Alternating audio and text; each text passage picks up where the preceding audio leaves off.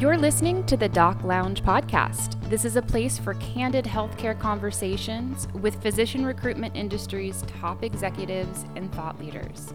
This podcast is made possible by Pacific Companies, your trusted advisor in physician recruitment.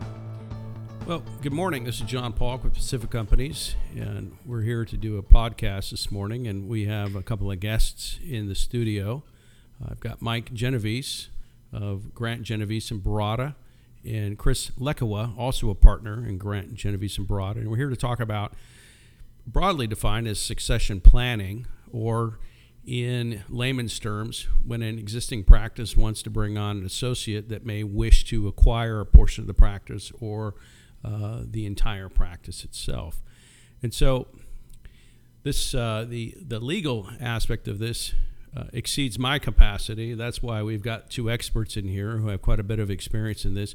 Uh, Grant Genovese and Broad is a California firm located in Irvine, California, and, and these gentlemen, along, among their other uh, colleagues, specialize in contract law, mergers and acquisitions, and business transactions.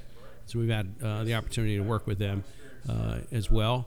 But we were talking earlier, and you guys have quite a bit of experience dealing with this very thing. Is that correct? Yes, in fact, my experience started uh, many, many years ago. I get to date myself here. In 1970, I went to work for a uh, public accounting firm, Ernst and Ernst, now Ernst and Young, and uh, did a lot of the tax work for doctors and medical groups, and uh, that gravitated into uh, my law practice. And starting in 1976.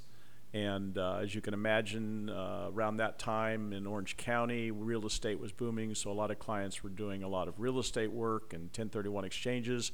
But my practice also allowed me to take some of the doctor clients that I had and uh, move forward with uh, helping them form medical practices, partnerships, uh, orthopedic groups, things like that. And uh, over the years, we get referrals and, uh, doctors calling us who decide they want to sell their practice, they want to employ another doctor or uh, set up some kind of a partnership group.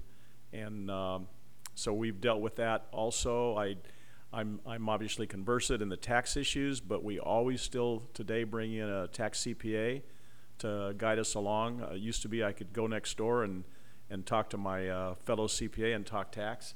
Uh, since I can't do that now, I make sure we bring in outside CPA counsel to uh, to advise. Excellent. And uh, Chris, you've got a few years of experience at this as well. Is that right? That's correct. I joined the firm in 2012 and started with Mike then, and uh, and have developed the practice um, further. And we have worked with a lot of healthcare professionals and through their succession planning and and uh, have moved forward together. Well, yeah, I described earlier to you a little bit of the kind of the typical scenario that we get. We're retained on behalf of a private practice. It's a solo practitioner who's set up either as an S corp or a C corp, uh, and has decided at some point in the not too distant future would like to transition out of the practice. Uh, they may have also had other reasons for adding a colleague because the volume, uh, patient volume, has picked up, and they, they are looking at at meeting that ongoing that ongoing demand. And so, what are the first couple of documents that a physician who's looking to add that associate should be considering? Or what are some of the first steps uh, that they should take in preparation for this?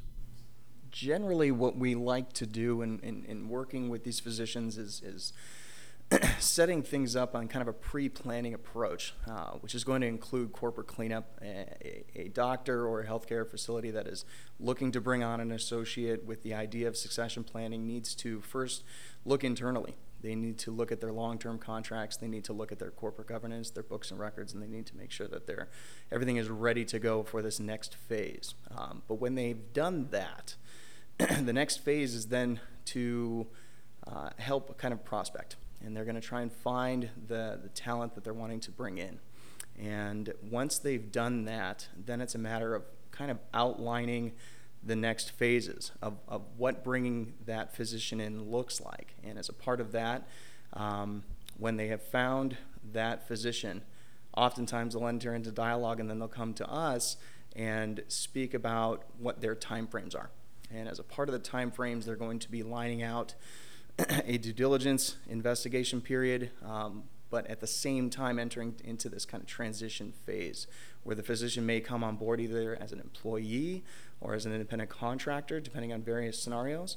Um, but then they'll come on board and then um, look towards transitioning some of these patients move, uh, moving forward together.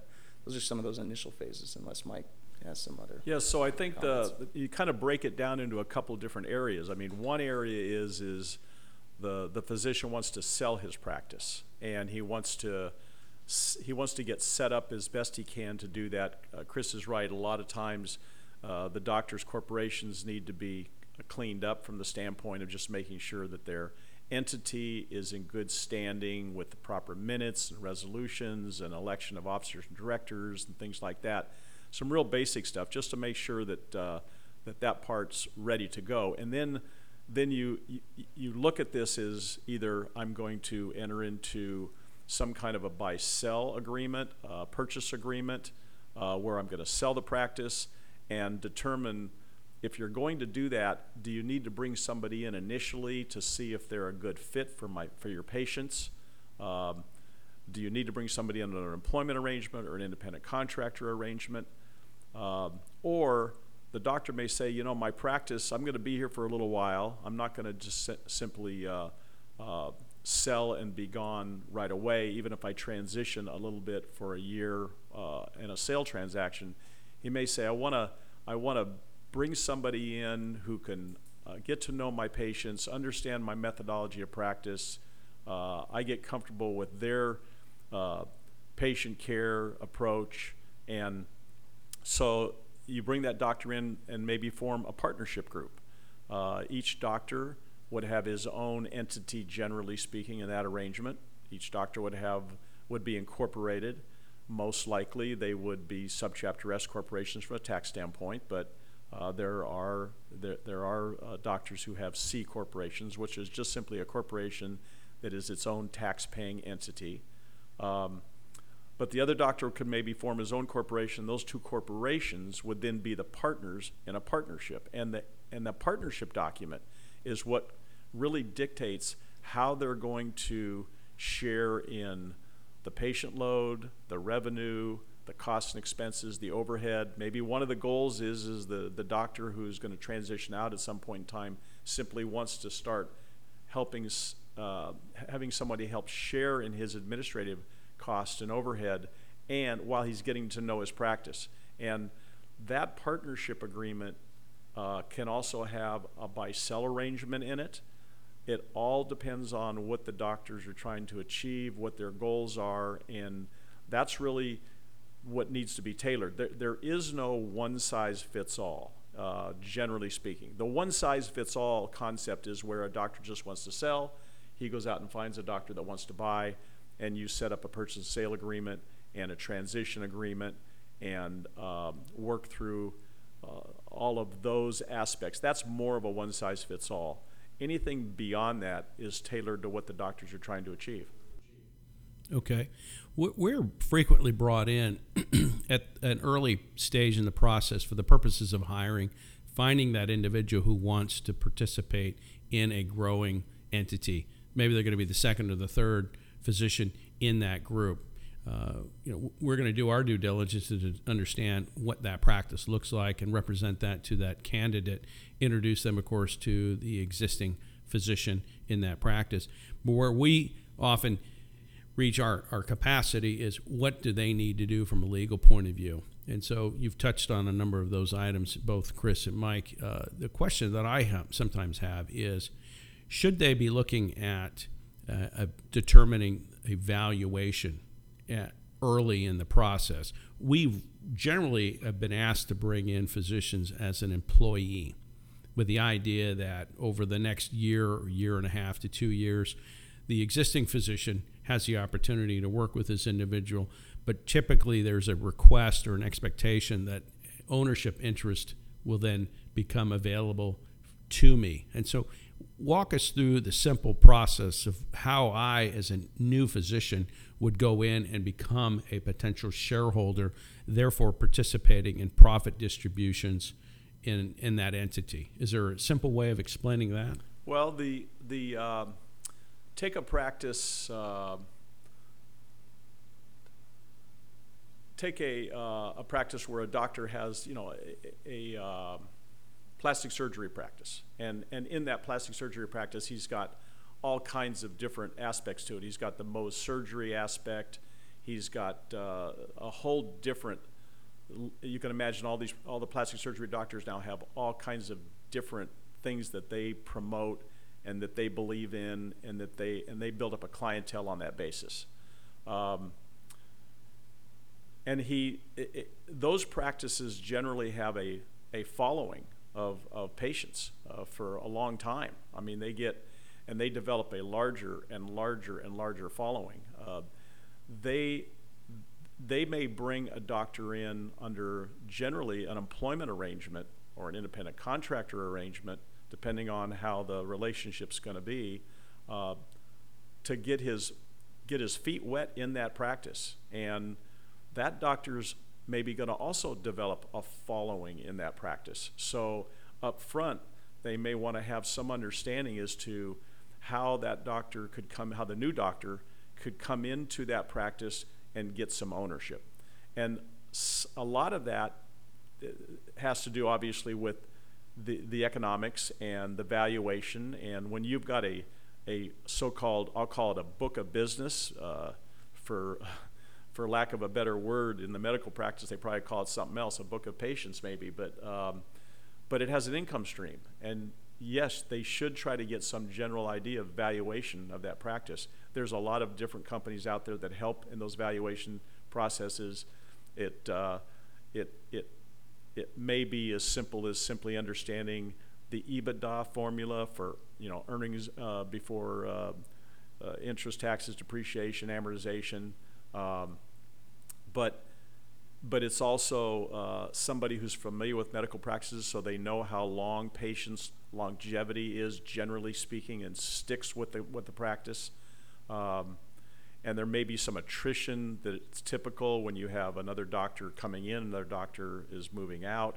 Uh, there's valuation people that take a lot of that in consideration. So valuation is important, and then figuring out how to structure bringing the new doctor in so that it's not a burden from a tax standpoint is important. Um, if the doctor has a medical practice and it's a corporation and he wants to bring a doctor in to help uh, transition him going out if he sells, that's a tax consequence. The doctor coming in wants to know when I buy, am I getting any benefits from the, the acquisition price to allocate to uh, items that I can write off to help ease the, the, the, the pain of buying in. The doctor selling is going to want to know how much can I get for capital gains, how much can I as ordinary income. There's all these tax consequences. If you form a partnership and you bring somebody in who's also bringing in clients from time to time, um, you may be able to bring that doctor into a partnership group where he gets a profits interest and not a interest in the existing capital uh, ownership of, of the company. It's, it's more of a profits interest of the going forward business. So he can get some, uh, he, doesn't necessarily have a tax consequence if that partnership interest he's getting is not considered something of value at that time. So there's, there's lots of different things to consider. And back to your original question, yes, definitely should get some ideas, the valuation of your practice, if that is, is uh, because that's important. But if, if more, if it's more important to say, I need, to, I need my patients to be taken care of properly, and um, I really don't have the ability to nail down a strong valuation. We'll call it goodwill because you may be in practice for so long, your equipment may be fully depreciated, it may be somewhat antiquated. The new doctor is going to want to replace a lot of it anyway. Uh, there may or may not be any value in your lease. You may be able to lease the same space at relatively the same the same the same rental rate, so there may not be any upside value in that. So you need to know where your values are and what your goals are as far as trying to transition yourself out as to whether or not there's anything you can sell in the form of goodwill, which would be a, uh, a good capital gain value for the doctor buying in, uh, or for the doctor selling and the doctor buying in gets a 15-year amortization write-off for the for the purchase of goodwill. So there's some give and take there. Well, we're we're frequently frustrated with. Uh, we're able to find interested candidates considering this, but the physician who's the recipient of the new recruit hasn't taken the, these steps to prepare the environment to be conducive to bringing that person in. And so it seems perhaps a bit more complicated than I had originally estimated. A lot of considerations there. Chris, you you've had some recent experience. Um, how does that differ from some of the, the, the options that Mike has discussed? Sure, Mike uh, touched on a lot of great things concerning valuation and and having um, proper entity formation in place uh, in order to bring on an employee. But in the scenario where we have a physician that is thinking about retiring or moving moving on, um, a lot of times you're not seeing uh, proper planning going into place, and so you're seeing a little bit of a last minute um, kind of a kind of a quick plan, something that gets planned over maybe in the next 12 months. And so in that scenario, it, it that's kind of going back to my initial um, my initial plan on on bringing in that new physician. Bringing in that new physician can take um, can take the form of many different avenues with regard to the agreements. And so the agreement, as we as we mentioned initially, can be brought in with either an employment agreement or an independent contractor agreement um, with at the same time a letter of intent or even possibly a purchase and sale agreement at the outset. Uh, but it's a, it's a delayed closing transaction of being able to acquire the practice. Um, so essentially, you'll have you'll have an opening of escrow, if you will, not necessarily an escrow, but you'll you'll have an opening of an agreement, and then they'll go ahead and go through this transition period where the new physician is coming on board as either an independent contractor or, as an employee, getting introduced and then um, at the same time going through this transition period uh, where they are being introduced to all of the new patients, they're becoming more and more familiar with uh, the insurance carriers, with the referral sources, with their staff, um, understanding the, uh, the equipment in place, maybe there's a lease or, or real estate owned uh, issues that they need to deal with. Um, but in the scenario, again, going back to where there's a short time frame, they may the, the, the retiring physician may not have developed this full this full and complete succession plan. So in that scenario, you kind of dive right in and, and you look for a 12 month period, uh, 12, 18, 24 month period where, where this new physician is coming on board um, and going through um, this employment agreement while at the same time they're going through a, a transition or closing and where they will ultimately end up acquiring the, the new practice. Um, I, I, hope that answers your question. Yeah, uh, you know, if you were to extend that scenario, let's say, for instance, in this uh, not entirely hypothetical scenario we've discussed, that uh, that new physician stepping in there, let's say they came back to Grant Genovese and Baratta and said, "Hey, I'm looking at a colleague now." Um, based on that structure, what would the steps what what steps would be required to proceed from there?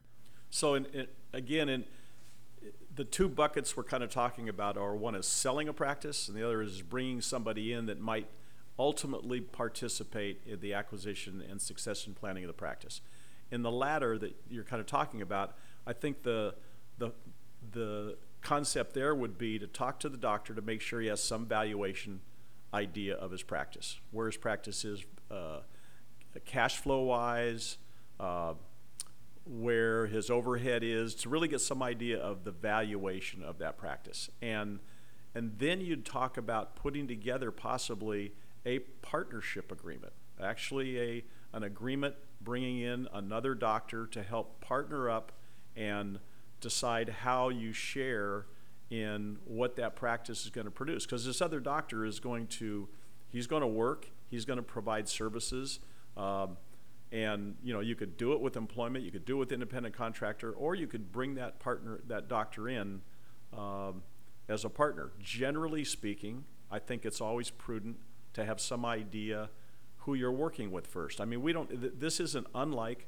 any other type of service related business. A, a law firm take it. Associ- associates come in and they work, and the, and the people get to know them, and the partners decide we're going to make him a partner. And how are we going to bring that individual in as a partner? In the medical practice, it would be the same thing. If you can bring them in initially to get to understand what their capabilities are and how they fit into the type of practice that you've had over the years, that's a great opportunity. Um, so, this succession planning, as opposed to just, I'm going to sell the practice, like Chris said, is real important from the standpoint of the pre planning part of ultimately selling the practice. Bringing somebody in either as an employee, independent contractor, or a partnership agreement, or some kind of agreement that that gives the new doctor coming in the incentive and the understanding that he's going to be adequately compensated for what he's doing now, that he's interested in this practice, otherwise he wouldn't be coming in initially, and and what he can look forward to possibly in acquiring. You could at that point set up the parameters for what he could buy that practice for. You could set that up in in an agreement uh, that would accomplish what both doctors are trying to accomplish if that other doctor's main goal is, a is to definitely have succession planning. And the one thing to not lose sight of is, is in any plan like that, when the other doctor, when the new doctor coming in comes in and acquires the practice or takes control, a majority interest in the practice, having the, the doctor who's phasing out stay on for a period of time uh, with the transition understanding is important. We frequently see uh, at least 18 months is sort of the stated uh, benchmark for that. The theory being that each of the patients that existed in the practice prior to the arrival of the new physician will have been seen during that period of time. Chris, you wanted to add something? Just that Mike was making mention to forming a partnership or whatnot, and, and the entity can be that of a, a, a, corporation as well. And the same thing would apply. Whether you're going to have a shareholder agreement uh, or potentially a buy sell agreement between the new physician, um, those, those benchmarks can also be dovetailed into an employment agreement. And, and if, if in the planning phase, the current physician, just like you said, wanted to bring on a colleague, and he understands that okay well if the colleague comes in and if he hasn't uh, if he if he's performing if he is bringing new business to the table, if he is doing certain parameters that might then give him the right to buy into certain certain portions of the company. So that that can be structured, but again, that all goes back to planning, and every scenario is a little bit different. Um, so if you have um, a, a, a physician group that wants to bring in more more physicians and entice them with ownership opportunities, understanding what those parameters are going to be um, is crucial um, because those can be outlined in your documents. And whether it's, it's, a, it's a partnership or whether it is a, a corporation and they're going to be, um, uh, and, the new physician is going to be acquiring partnership interest or shares, uh, will be triggered based upon those parameters. And um, having a clear understanding uh, of that is, is truly the best practice. Um, what we fret about when we uh, go in and profile the practice initially, we frequently will delve into, at least at a cursory level, the financials and, and, and get an understanding of what the, the plan is for bringing in somebody else. In many instances, the physician, as we've discussed, is close to contemplating retirement, maybe gradually fading into the sunset. In other instances, the practice is thriving, and we're looking at adding staff to meet the, the growing demand as well as the, ancillary benefit of reducing the fixed costs by distributing it equally over an additional provider.